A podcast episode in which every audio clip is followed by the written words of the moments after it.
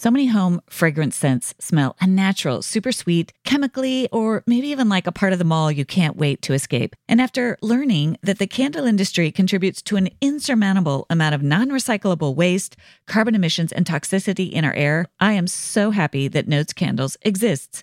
Notes Candles is on a mission to help eliminate single-use candle vessels and give home fragrance lovers a more earth-friendly option without giving up high-quality fragrance that actually seems amazing. I have been loving burning the Santal and Atlas Cedar scent. It's woodsy, calming, and smells so good. I can't get enough. I love it. And they have other amazing one-of-a-kind fragrances like oat milk and balsamberry, vanilla and pepperwood, and pistachio and rosewater. Every single one of them is exceptional. Be a responsible consumer while not giving up high-quality home fragrance by making the switch to Notes. You can build your custom starter kit right now at notecandles.com/bestofyou. Right now, Notes is giving listeners 15% off and free shipping when you buy a Notes starter kit using code bestofyou. Just use code bestofyou when placing your order. That's code bestofyou at notescandle.com/bestofyou. You guys know how much I love Organifi. Well, for a limited time, you can get a brand new sunrise to sunset kit that helps transform your entire day in 3 simple steps. You start with a morning reset of green juice, a detoxifying blend. Then in the afternoon, instead of grabbing caffeine or a sugary snack, get an afternoon energy boost with red juice. It tastes delicious and includes 5 antioxidant-rich berries plus 4 powerful adaptogens. And then at night, my favorite, gold.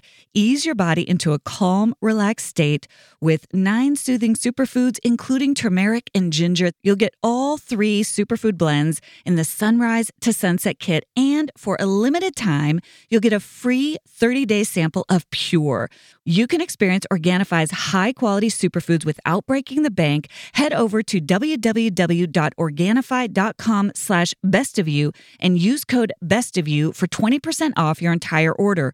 That's www.organifi.com/bestofyou.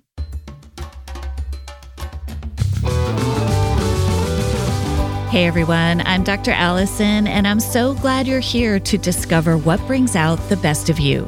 This podcast is all about breaking free from painful patterns, mending the past, and discovering our true selves in God. I can't wait to get started as we learn together how to become the best version of who we are with God's help. Hey everyone, and welcome back to this week's episode of the Best of You podcast, where we are diving into some of these therapy-adjacent ways of tending to your physical, mental, emotional, and spiritual health. And in today's episode, we're going to dive into the physical health side of things, because especially if you're a woman, you know that your hormonal health, especially during some of these key seasons of life, really have a tremendous impact on your mental, emotional, and even your spiritual health. So I'm so excited in today's episode to introduce you to my friend and colleague, Dr. Leslie Appiah. She is here to talk to us all about women's health, including hormones, menopause, perimenopause, reproductive health, and some of the practical things you can do to make sure you're tending to your hormonal health, especially as it impacts your mental and emotional health. This is a fantastic episode. We get so practical, and Dr. Appiah has agreed to come back on a future episode of the podcast to dive into our questions. So as you're listening, if you have questions, please go to the show notes or to my website, drallisoncook.com/podcast, and look for the Best of You question doc. You can enter your questions into that doc, and we will address those questions with Dr. Appiah in a future episode of the show. Dr. Leslie Appiah is a nationally acclaimed OB/GYN physician who specializes in the reproductive health of girls and women. She is also a professor and the division chief of academic specialists in OB/GYN at the University of Colorado School of Medicine. She is the founder of Called to Medicine, where she coaches female physicians to create and sustain satisfying careers in academic medicine, as well as provides resources to help women advocate for their reproductive health care. We'll talk a lot more about that in this episode. She is the author of more than 50 peer-reviewed manuscripts and book chapters, and she has given over 100 national and international lectures and workshops on women's and children's reproductive health. She serves as a chair of several national and international committees on reproductive health, and she is the recipient of numerous awards, including the 2022 American Medical Women's Association Exceptional Mentor Award and the 2020 Baylor University Distinguished Alumni Award. She lives in Denver, Colorado with her husband and two middle school-aged children. I'm so excited to bring you this conversation all about women's health with Dr. Leslie Appiah. I am so delighted to have my friend and colleague on today to talk to us about women's health and this overlap, right, between our medical health and our psychological and emotional and even our spiritual health that so often is divided, right, into these silos where you go see a medical doctor and then you go see a therapist, when in fact a lot of these things overlap. I'm so thrilled you're here, Leslie, to talk to us today. Thank you so much for having me, Allison. It's my pleasure, and I'm excited to talk about these things. As you stated, it has a big impact on women, their mental health, their physical health, and their ability to care for themselves and their families. And so it's super important. Yes. So I want to start just asking you a little bit about your journey. Tell us about yourself. You're our first medical professional on the podcast. Tell us a little bit about how you got interested in medicine and women's health in particular, and what fueled your passion. Well, I'm one of the lucky ones where I was able to really figure out what I wanted to do very early in life, where I was fortunate. So at age 9, I became interested in pregnancy. My mom had a pregnant friend, and I was able to go along her journey with her. And I was just fascinated by the idea of helping a woman to bring this healthy, beautiful baby into the world. And so I knew at age 9, I wanted to become an OB/GYN. And so really just stayed on that course, college, med school, the whole time, never deviated. At one moment, I thought I would become a literature professor because I love literature. And so that was a moment in college. But really, my heart was with caring for women. From age 9. I knew at age 9. And in medical school, I had the opportunity to shadow a reproductive endocrinologist, so a physician that specializes in infertility and reproductive tract disorders.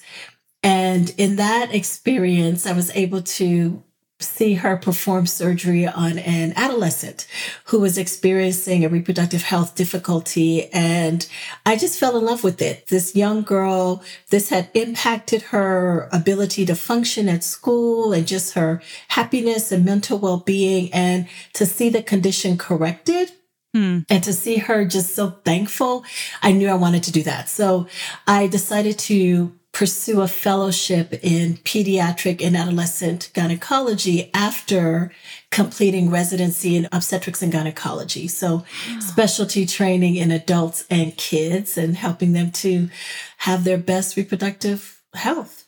That's amazing. It's so interesting because I was actually just talking to my daughter about this, who's now a young adult, around how thinking about women's reproductive health starts very young. It does. Now. I mean, when I was young, we weren't talking about it, but now they're really talking about it starting much younger. Is that right? Right. And, you know, the age of development is about the same. It hasn't changed much. So the average age of menses or having a menstrual cycle is age 12. Mm-hmm. And that's only slightly different from, you know, several decades ago. And when you compare to pre-industrial age, right? Women started much later, but with better nutrition, we start a little bit earlier. Okay. But for the most part, you know, menses is around age 12 and breast development is around age 10. But we are discussing it more because now we know we can help young girls with the difficulties that they have. Whereas in the past, it was one of those grit and bear it type things. And when you say difficulties, what do you mean, Leslie? So menstrual cramps, right? We see endometriosis in adolescence. We see ovarian cysts in adolescence. And before, women suffered. And so we told girls, this is what it's like to be a woman. And we all just kind of suffer. But it's a problem, right? Because it affects the ability to go to school. Some girls can miss up to 5 days of school a month if we don't intervene or try to address their difficulties. Can't participate in sports, can't spend time with friends, girls become anemic, right? So there's so much that can negatively impact their quality of life that we can now intervene. I love what you're saying. For so long, it's just been like, this is what it means to be a woman. You suffer. Mm-hmm. And only recently, you know, is there more and more research, more people like you coming alongside saying, no, we can alleviate some of this suffering. Being a woman doesn't just mean you have to suffer. And I just am so grateful for people like you who have devoted your lives to alleviating some of that suffering. Thank you. No, I completely agree. I think about the annual exam, right? So we start having annual exams, you know, really as adolescents, the well child exam, and then in our 20s. And I don't think that, unfortunately, we do a good enough job of preparing women for what to expect as we enter the perimenopause. We spend a lot of time discussing contraception and pregnancy, but we don't discuss the hormonal changes that women are going to experience. Yeah. And the fact that they're going to experience this in their 30s, right? Yeah. We discussed perimenopause, late 40s, the menopause in the 50s, but just as fertility is declining in our 30s, so are our hormones. And so really, we need to be discussing this with women very early on. Too often I hear women say, no one prepared me for this. I don't know what's happening to my body. I'm having the hot flashes, the joint pain. I can't sleep at night. I'm crying all the time. And we should be prepared for that, right? This is not a surprise. It's so true. I have so many friends who've said to me, you know, I had a friend who said, I turned 40 and I kept going to my doctor, like, what is wrong with me? And the doctor was like, well, your body is changing, but nobody tells you. You kind of get prepared for adolescence, right? Like, right. There's this sense of, I mean, hopefully there's this sense of your body's going to go through changes. You might have growing pains. I think even in adolescence, we make that experience aberrant, right? We say, well, you know, teens, and they go through these things and they're going to be terrible. And all of that is normal, right? They're going through these huge hormonal changes, and we should normalize that, and we should embrace that. And we shouldn't make adolescents feel as though something is wrong with them and they're just a burden to have around, and, you know, oh, if they could just behave. It's normal. And so if we can normalize that experience, we can then also normalize what women are going to go through in their 30s and 40s and prepare them, yeah, and then how to manage it, right? It doesn't feel good. It's not great, but we know it's going to happen. So we should prepare women for it. I love what you're saying. There's almost a stigma or shame. Yes. Right? Women feel some shame. Mm-hmm. I just watched the movie that's out right now, Are You There, God? It's Me, Margaret. Have you seen that? Oh, yes. It's all about, you know, coming of age. And it just took me right back to those feelings as a young girl of there's shame involved, and there's, you know, and why? You know, and then as an older woman, right, there's shame around, there's all this stigma. And I love what you're saying to normalize just, this is just what our bodies do. This is actually amazing that our bodies do these things, and just to be talking about them. Right. And then how can we help women go through these changes, right? So that it does not have a negative impact on their quality of life and they're able to function. I mean, you know, that's the age that many women are able to really take on their careers full force, right? Because they've been raising children in their 30s and early 40s. And then to be encumbered by, you know, sleepless nights and be worried about how you're going to present in the boardroom and the office because you're sweating. It's just not fair that we don't help women be ready for this. You probably know Simple Modern as one of the top drinkware providers to Target, Walmart, and Amazon. Their 40-ounce Trek tumbler with handle are all over social media. They're the perfect brand for everything you need for summer. They have all the back-to-school essentials with backpacks, drinkware, lunch bags in all your favorite designs, and partners your kids will love like Disney, Marvel, and more. And maybe the best part is that they give 10% of their profits to nonprofit organizations that are committed to causes like fighting human trafficking and ending homelessness. I love my Lavender Mist Voyager travel mug. It keeps hot things hot and cold things cold. And best of all is it fits perfectly in my cup holder in my car, which is the whole reason I want a travel mug. I hate it when you get those travel mugs and they don't fit in your cup holder.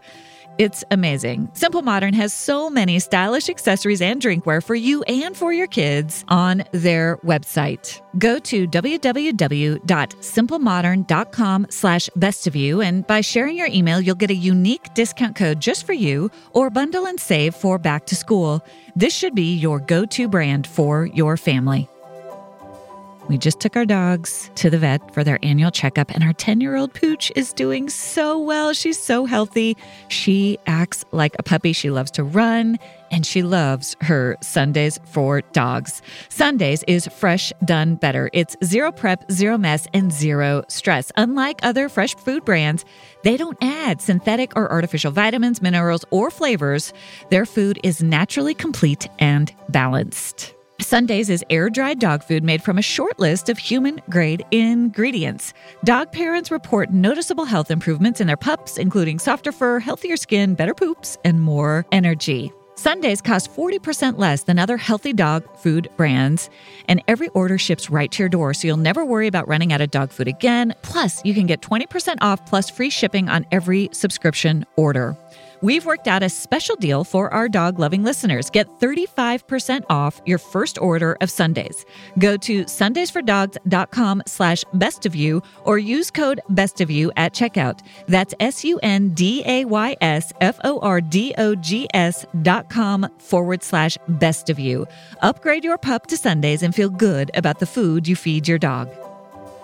So let's talk about this, because you're exactly nailing it. One of the reasons I wanted to have you on was because there's so much overlap between the mental health and our physical health. And this whole menopause thing, whenever I see women or talk to women who are in their 40s, 50s, I'm hearing now it should be even earlier, and there's any of these symptoms, right, that we're talking about: fatigue, irritability, sleeplessness, joint pain, brain fog. You know, I'm always now much more aware of, you know, we can be so quick as therapists to go down the road of depression, anxiety. Not that that may not be the case, but a lot of this is in the context of changing hormones, right? So what should women who are experiencing some of these things that we're talking about, what would you recommend they do to attend to this hormonal side of things? Absolutely. And to your point, you know, there are several times in our lives that we experience these hormonal changes, right? So premenstrual, women have that dip in estrogen and they become symptomatic. Postpartum, right? Wide swings in hormones, and then the perimenopause. So these are times that women are going to be particularly vulnerable to mood disturbances. And studies show that as women enter the perimenopause, they're 45 to 70% more at risk of experiencing depression than they ever did in their premenopause. So women, on average, to say 25% would experience depressive symptoms. In the perimenopause, 2 years before the menopause, we're talking 45 to 70% increased risk of experiencing that. And so for women who are having feelings of sadness and very tearful, it is important to first check in with your mental health provider, because the first line for treatment is going to be, you know, antidepressants, right? After you've dealt with the behavioral things, right? There are things sometimes in our environment that we can change and that we need to address. But after that, really looking at antidepressant therapy or discussions around it, cognitive behavioral therapy, all of those things that we use to address depression. But we know that estrogen replacement improves depressive symptoms for women in the perimenopause. We don't see that same benefit in the menopause. So once women are in their 50s and later, we don't see that. And it makes sense, because the mood disturbance is as a result of the fluctuation in the hormone. Once the hormone levels fall and they're steady, we aren't going to see such depressive symptoms. It's the fluctuation, the up and the down. So I want to pause there. This is all very interesting to me, because I talk to my friends about this all the time. That is something I've read a lot about this. So what you're saying is the fluctuations that start late 30s, early 40s, those fluctuations in the hormones are what lead to the increase in propensity to depression. Once you cycle through it and you come out the other side, when everything balances out, even though that estrogen is lower, are you saying you kind of hit a new baseline? Yes. So here's my question. Do you hit a new baseline that is just more depressed in general, or does your body sort of catch up? And it's kind of like going through puberty, you even out and then you feel more like yourself. Right. It's not that you're going to hit a baseline of depression. It's that you're going to kind of go back to who you were. right, how you felt before going through that transition. And so, again, we see that during those times, premenstrually, postpartum, and then in the perimenopause. And the studies really do show, randomized controlled trials have shown that adding estrogen replacement therapy to patients who are on SSRIs or SNRIs or who don't use that therapy, it does improve their symptoms. And then you can reassess as they're going through the menopause whether or not they need the antidepressive therapy or even the estrogen replacement. Now, you know, estrogen were used for hot flushes primarily in the perimenopause, but there are many, many benefits to estrogen as we are in the perimenopause. So, Leslie, let's make sure all our listeners know, because, again, so many of us haven't even scratched the surface of what this all means. Technically, how do you know you're in menopause? Absolutely. So the definition of menopause is 12 months of a cessation of menses. So when women have had no menstrual cycles for 12 months, they are by definition in the menopause. The years preceding that are the perimenopause, when menstrual cycles become irregular. Sometimes they start to shorten, so they become more frequent. They become, some patients have heavier menses, or some women have heavier menstrual cycles, some women have lighter menstrual cycles, but they'll ultimately start missing menstrual cycles. And that's the perimenopause.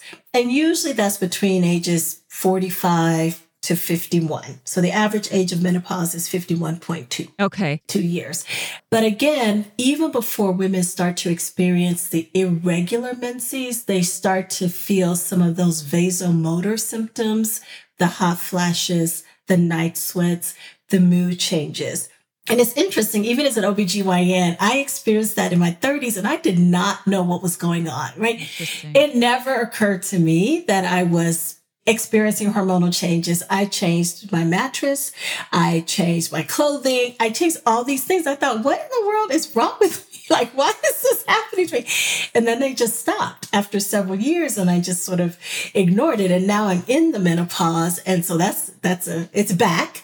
So yes, we start to experience those symptoms even before our menstrual cycles become irregular. So that whole period, it could be 10 years, it could be 8 years, you know, anywhere before you have that full year of cessation of your period, your hormones are going to be fluctuating. And that's that whole period when you're going to be more disposed toward depression, toward irritability, in addition to a lot of those physiological symptoms, which is just good for women to know. If you're in that, you know, late 30s, 40s, and you're experiencing some of this, a lot of it potentially could be a result of these fluctuating hormones. Again, I love what you're saying, Leslie. Check it out with a mental health provider and also check it out with would it be your OB/GYN? Yes, it would be OB/GYN. There are some internal medicine providers and some primary care providers who specialize in women's health, but it would have to be someone specialized in women's health. Not all primary care providers, not all internists feel comfortable with women's health. And so if a woman were going to rely on that, that would be the recommendation to look for someone with expertise in women's health. And I will even say not all OB/GYNs are well-versed in menopause. And I think women know that, right? Because we've been seeing our OB/GYNs for our entire lives. And yet we are not prepared for this because not all physicians have that experience. And I will say this, the Women's Health Initiative that came out 15, 20 years ago did many good things, but one of the downsides was that a lot of women were pulled off of their hormone therapy. But even worse than that, education around the menopause and hormone replacement therapy was discontinued in our medical education. So there are a generation of physicians who don't understand hormone replacement therapy, don't understand the menopause, because hormone replacement therapy is not for everyone, right? But you need to understand the menopause. You need to understand perimenopause and what women are going through, because it's really harmful to dismiss these symptoms for women. I love what you're saying. I mean, I love how you said that, again, just for listeners to hear. I mean, there's a suffering involved in the sense of your body is not functioning right. You don't feel well. And like you said, oftentimes your kids are older. You've been looking forward to maybe having more capacity, more bandwidth, and then suddenly your body doesn't feel well and you don't know if it's depression or if it's your body. Either way, you don't feel, you know, it's even if HRT isn't an option for you, there are still other things. Yes. And I just want to add, Leslie, I mean, my experience with you know, the medical community is I've had very few people know what to do. I've had very few doctors. Right. So it's so interesting what you're saying, that a lot of doctors just haven't even been trained. It's like this whole missing piece in their training to help a woman in her 40s who has these vague symptoms to understand what she's going through. Yes. I remember as a resident, a patient would walk in with these symptoms and you would almost go into a catatonic state yourself because you would not be prepared to have this discussion. Wow. And this could be a 45-minute discussion, right? And so there's nothing worse than a woman feeling gaslighted for going in and saying she's having these symptoms and someone saying, well, yep, it's that age, or, go get your thyroid checked. And yes, we should check all of these things, but for the vast majority of women, it's the perimenopause, it's the menopause. And we need to know how to help them, period. Yeah. So just to recap here, see a mental health provider, but look for a physician that somehow specifies that they've been trained in women's health, they've been trained in perimenopause, that they've got some knowledge, or you're probably going to walk away frustrated. Absolutely. And the North American Menopause Society certifies providers in menopause. So one could Google certified menopause provider and find one in their area. And that would be my recommendation, because those providers are going to give evidence-based care. They're going to discuss the full range of options, right? Non-hormonal to hormonal, behavioral, dietary, exercise, the entire gamut to make sure that women choose the option that is best for them. And what I find, Allison, is some women just want to understand. It's not every woman who even wants an intervention, right? Some women just want to understand, what am I going through? What is this? How long is it going to last? And what kind of things can I do supportive-wise to get through this? And we honor that. I love that. You used the word gaslighting. I just you don't want to feel crazy. This is normal, right? There's a name for this. It's going to last. I want to ask you, Leslie, because you did mention once you get through the 12 months where you are now full on in menopause, what happens after that? Do you suddenly just feel fine? Does it take a little while? Are your hormones still... When can you anticipate? Because I'm thinking of women who are like, okay, I've got a name for it. This is what I'm going through. At least now I know I've got these options. And then the question is, when will I feel better? When will I feel more myself? And I know it's different for every woman, but give me a sense of what happens to the body after you're officially in menopause. Sure. So unfortunately, Allison, it gets worse before it gets better, to be honest.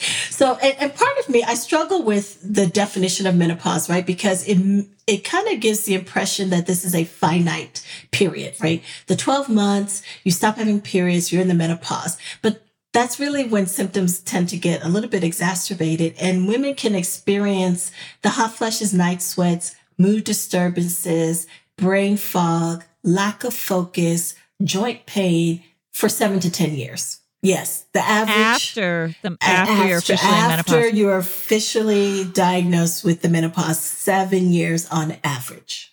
Wow, up to 10. I have women who are on hormone therapy in their late 60s, early 70s, and trying to discontinue it. They're very symptomatic. So some women just have those symptoms for a really long time. We know that there are some ethnic variations, some ethnic groups, Hispanic women, Asian women, African-American women tend to sometimes experience the menopause differently. Part of that is cultural, how menopause is discussed in the culture, right? For some cultures, it's discussed for many, many years and decades. So people are prepared and they plan to go through it and they're better prepared. And in some cultures where these things are taboo, women may experience more difficulty because they're not as prepared or aware of what to experience. As you prepare, when you use that word, I know you've kind of gone through the gamut of, but is that what you mean by where you prepare, you adjust your diet, maybe you adjust your exercise, maybe you even create more margin? What do you mean by prepare? Is that or just you adjust your expectations to some degree so that you're not stressed all the time because you can't figure out what's going on with you? Right. I think that's primarily adjusting expectations, understanding what you're going to experience and that there are options for you and then what those options might be. I think knowing is decreases part of the anxiety and stress around it. Mm-hmm. The studies show that the Mediterranean type diet is supportive of the menopause in terms of severity of symptoms, the cognitive challenges that women experience, you know, decreasing the amount of alcohol we take in, being as healthy as we can be, mm-hmm. is going to be particularly helpful during that time. Smoking cessation is going to be helpful during the perimenopause. So those sorts of things are things that women can do to help mitigate some of the symptoms that they experience. And I think just a lot of self-care, understanding I'm not feeling well today. I'm going to dial back a little bit if I can, right? Not everybody can, but I'm going to dial back a little bit on the intensity of what I'm doing to try to mitigate these symptoms. But, you know, hot flashes happen 7, 10, 12 times a day, you know, so you can't always avoid that day that things are going to be as bad. But those are some of the things that women can do. I love cooking at home, but there's nothing worse than when food sticks to your pans. And that's why I'm so excited to introduce you to our new sponsor, GreenPan. GreenPan introduced the world to ceramic nonstick cookware, and they are the leaders in creating cookware without harmful toxins. I love how my GreenPan frying pan cooks everything through so evenly without any of that sticky food left on the pan, and it is so easy to clean up. Aside from various cookware collections, GreenPan also carries kitchen appliances like slow cookers, waffle makers, bakeware, and premium cutlery. And they've got a 60-day return policy, so you have plenty of time to make sure GreenPan is right for you. So toss those plastic pans and upgrade your cookware with GreenPan. Head to greenpan.us and use promo code BESTOFYOU, and you'll receive 30% off your entire order, plus free shipping on orders over $99. That's right, that's 30% off. Whether you buy one pan or a whole set, that's 30% off. So head to greenpan.us and make sure you use our promo code BESTOFYOU, or they won't know we sent you. People are often asking me for recommendations about their health, and especially if you're pregnant or if you're someone who gets nauseous often, it's hard to find things to recommend for them, and it's just such a hard way to live. Well, today's podcast is sponsored by Relief Band. When it comes to nausea, you've got to check out Relief Band. It's the #1 FDA-approved anti-nausea wristband that has been clinically proven to quickly relieve and effectively present nausea and vomiting associated with motion sickness, anxiety, migraines, hangovers, morning sickness, chemotherapy, and so much more. So it's 100% drug-free, it's non-drowsy, and there are 0 side effects. It's that simple. If you want to tap into your body's natural healing system to actually relieve your nausea quickly and effectively, check out Relief Band. Right now, we've got an exclusive offer just for the Best of You listeners. If you go to ReliefBand.com and use promo code BESTOFYOU, you'll receive 20% off plus free shipping. So head to ReliefBand.com and use our promo code BESTOFYOU for 20% off plus free shipping. It's a chunk of time. If you think about the perimenopause all the way out the other side, which what you're saying can have a long tail out the other side too, till you really come to baseline. And I know it's different for every woman, but I'm also thinking as I'm listening to you, so you've got all of the different options that you've laid out kind of medically. And then I can imagine that getting mental health support, maybe even an antidepressant, could also be part of, you know, even if the bulk of the symptoms are a result of the hormone fluctuations, you know, there's no shame in, and it certainly could be helpful even if you're someone who hasn't gone that route before, that might be a route that could help. I could imagine that could be a way to just care for yourself, just give yourself a little extra help to deal with some of the irritability and that kind of thing, especially if you're still parenting or you're working full time or you've got serious demands, that could be a way to get yourself some relief. Absolutely. Absolutely. Men and women are just going to need an antidepressant, right? We're going to do cognitive behavioral therapy, but we are going to need an antidepressant, some of us, and even women who have never experienced depression ever in their lives before have an increased propensity to experience it. We know that having had depression and anxiety before, you're going to be at an increased rate. So I think the study for women's health across the nation showed a 2 to 4-fold increased risk of depression. And that 4-fold part is for women who have had depression in the past and women who have experienced adverse life events. And what we are seeing is that that plays a big role in the mood disturbances around the menopause, a history of adverse life events. Are you talking about trauma, essentially? Trauma, exactly. Wow. Trauma, yes, that is going to increase it. And so those women will need antidepressive therapy. And I think what women sometimes misunderstand about antidepressive therapy is that it's not, doesn't have to be forever.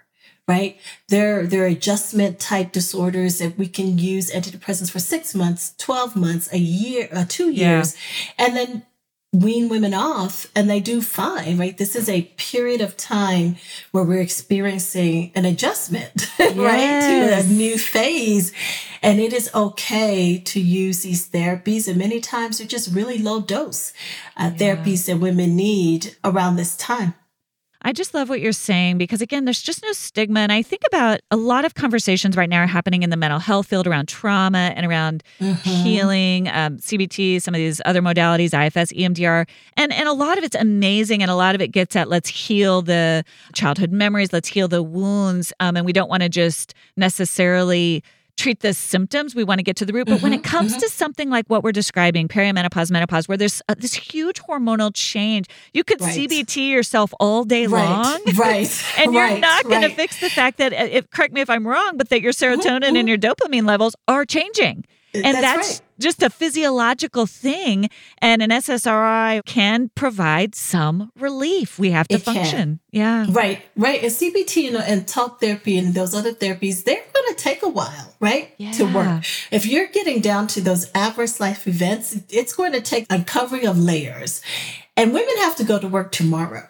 Right? Not that antidepressants work immediately. They also take time, but people have to function sooner than later.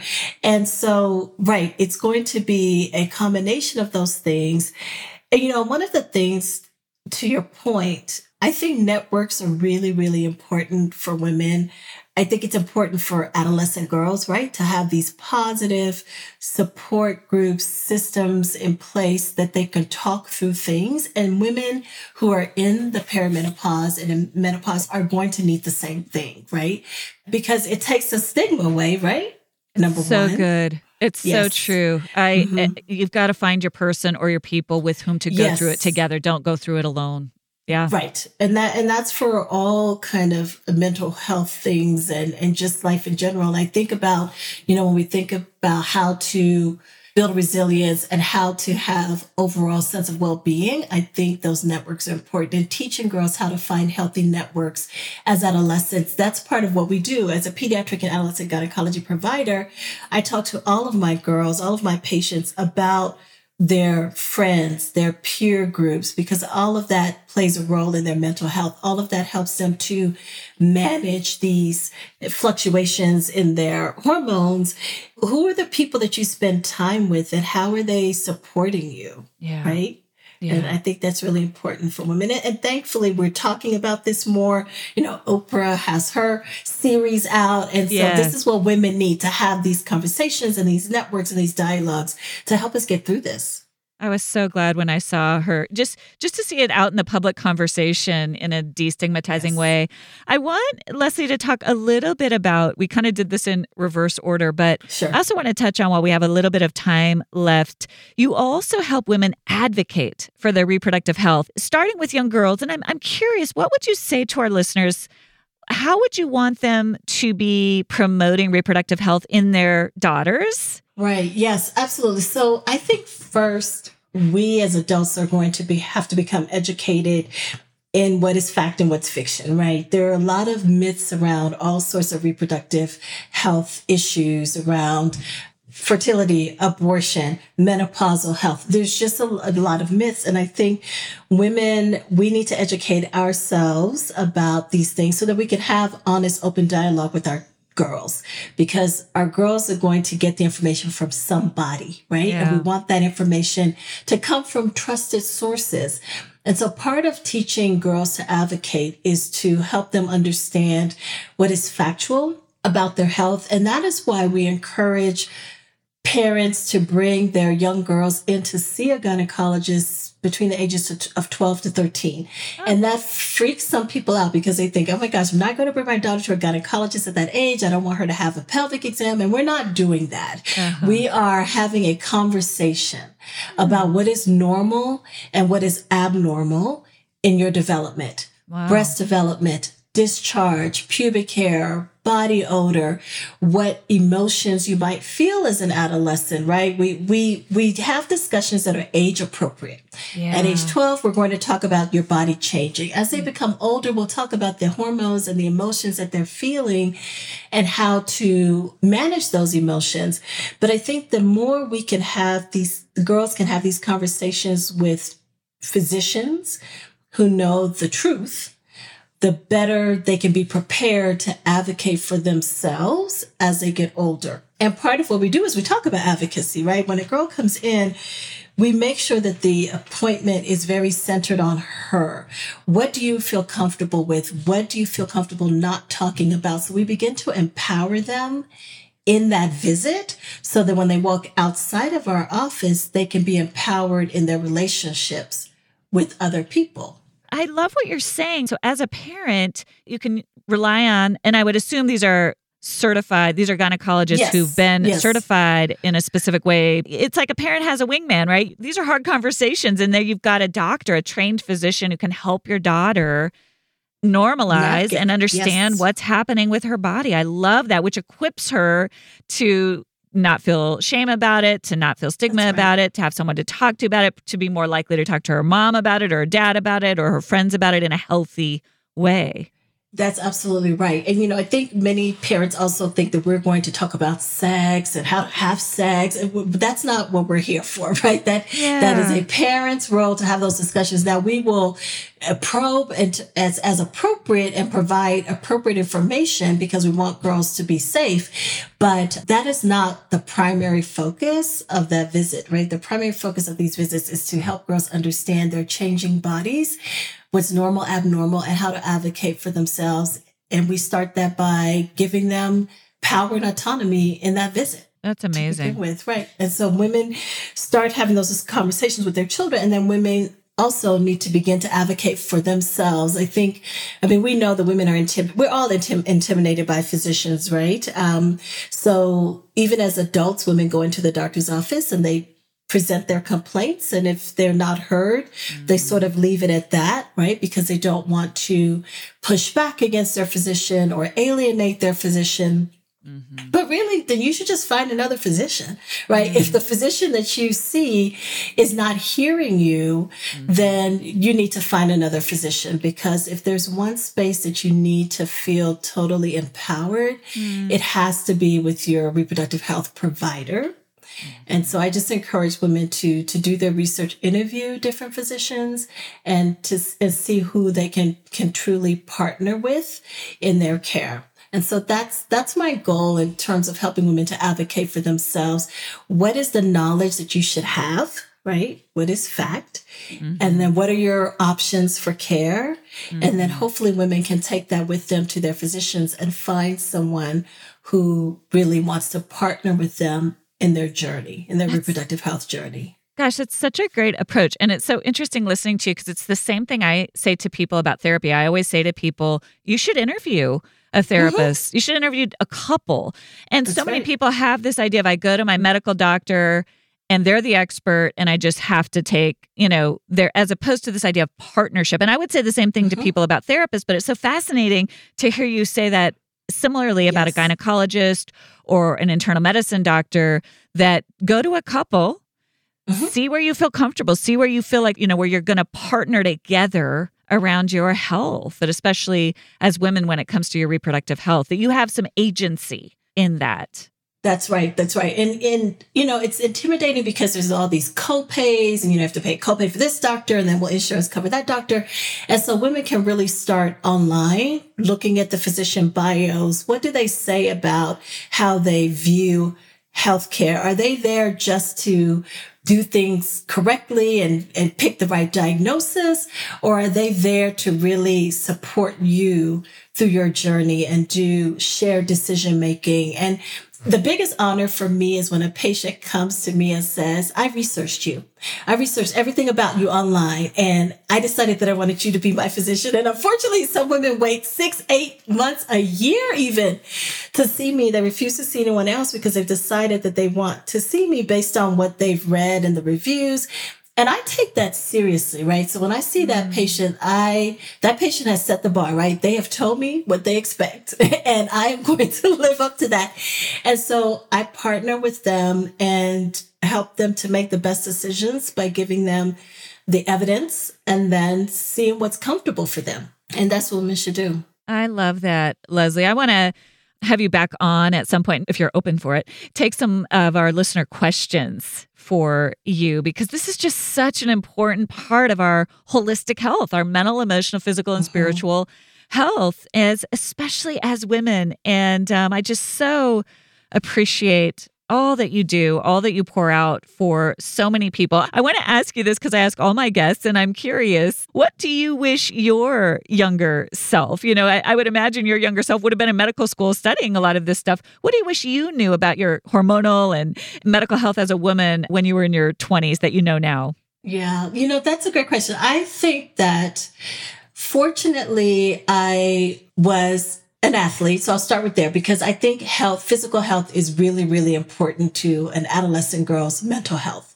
And it's important to our health as we get older, partly because we learn how to engage with others, right? When we're doing competitive sports and those sorts of things, and our bodies are the best that they can be. So thankfully I was an athlete. And so I felt very confident in that part of who I was in terms of like physical wellness. I would say that networking and identifying people who were the best people for me is something that I didn't know to do. And I didn't know how to do when I was younger. In my 20s, I developed that a little bit better as I entered college and formed a really great network of women in college. But I would say, and this is off medicine, this is not medically related, but I would say figuring out what you're good at and just doing that. Like, don't try to be someone you aren't. Don't try to strive for other things because people do them. Really identifying what I am good at, doing that, I think that builds your self-esteem, and that helps you to make better decisions in your relationships. And it helps you, I think, to advocate for yourself because your esteem is developed. So that's what I would say to my younger self. Health-wise, I would say there were no concerns there. But I would say in terms of developing that confident self-esteem, I think doing the things that I was best at, I think is the advice I would give my younger self. I love that. You've certainly found a niche for yourself. I love what I do. I feel fortunate to be able to do it. I love hearing women's stories and really just being present for those visits. And so I wouldn't be doing anything else. I love this. How can our listeners find you? I know you primarily work with other female physicians, but how can folks who are listening find you and learn more about what your services are? Absolutely. So as you know, I am the division chief of general OB/GYN at the University of Colorado. And so I am fortunate enough to be able to provide consultative services under that role as a faculty member. So individuals can seek services from me through the University of Colorado. And then you spoke about the coaching. So my company Called to Medicine allows me to coach and support young female physicians to continue to build their career in academic medicine, because I think it's so important that women remain in medicine and that we remain in academic medicine so we can train future leaders, so that we can make sure that women are involved in research and in research studies and push the initiative forward for women's health research. One of the things we didn't get to talk about was kind of where the research is going with perimenopause and menopause, but we need more research, and we're going to need women, and women from diverse backgrounds, geographically, ethnically, socioeconomic status-wise, to be able to push this research forward. And so that is partly my goal through Called to Medicine. And then the last part of that, as you stated, was to help women to advocate for themselves, and would love to just share knowledge and education so women feel empowered.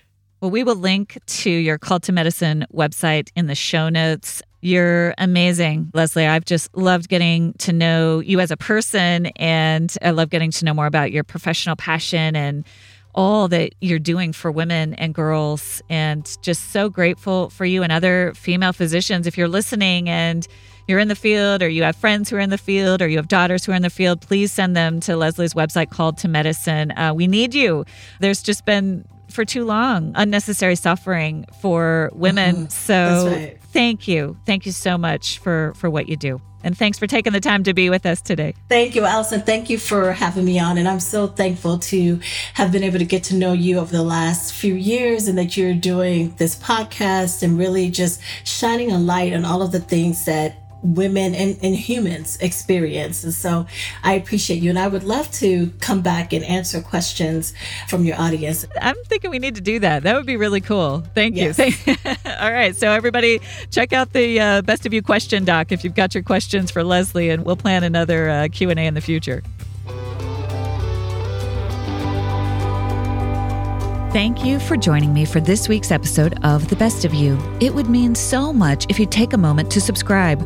You can go to Apple, Spotify, Amazon Music, or wherever you listen to podcasts and click the plus or follow button. That will ensure you don't miss an episode, and it helps get the word out to others. While you're there, I'd love it if you leave your 5-star review. I look forward to seeing you back here next Thursday. And remember, as you become the best of who you are, you honor God, you heal others, and you stay true to your God-given self.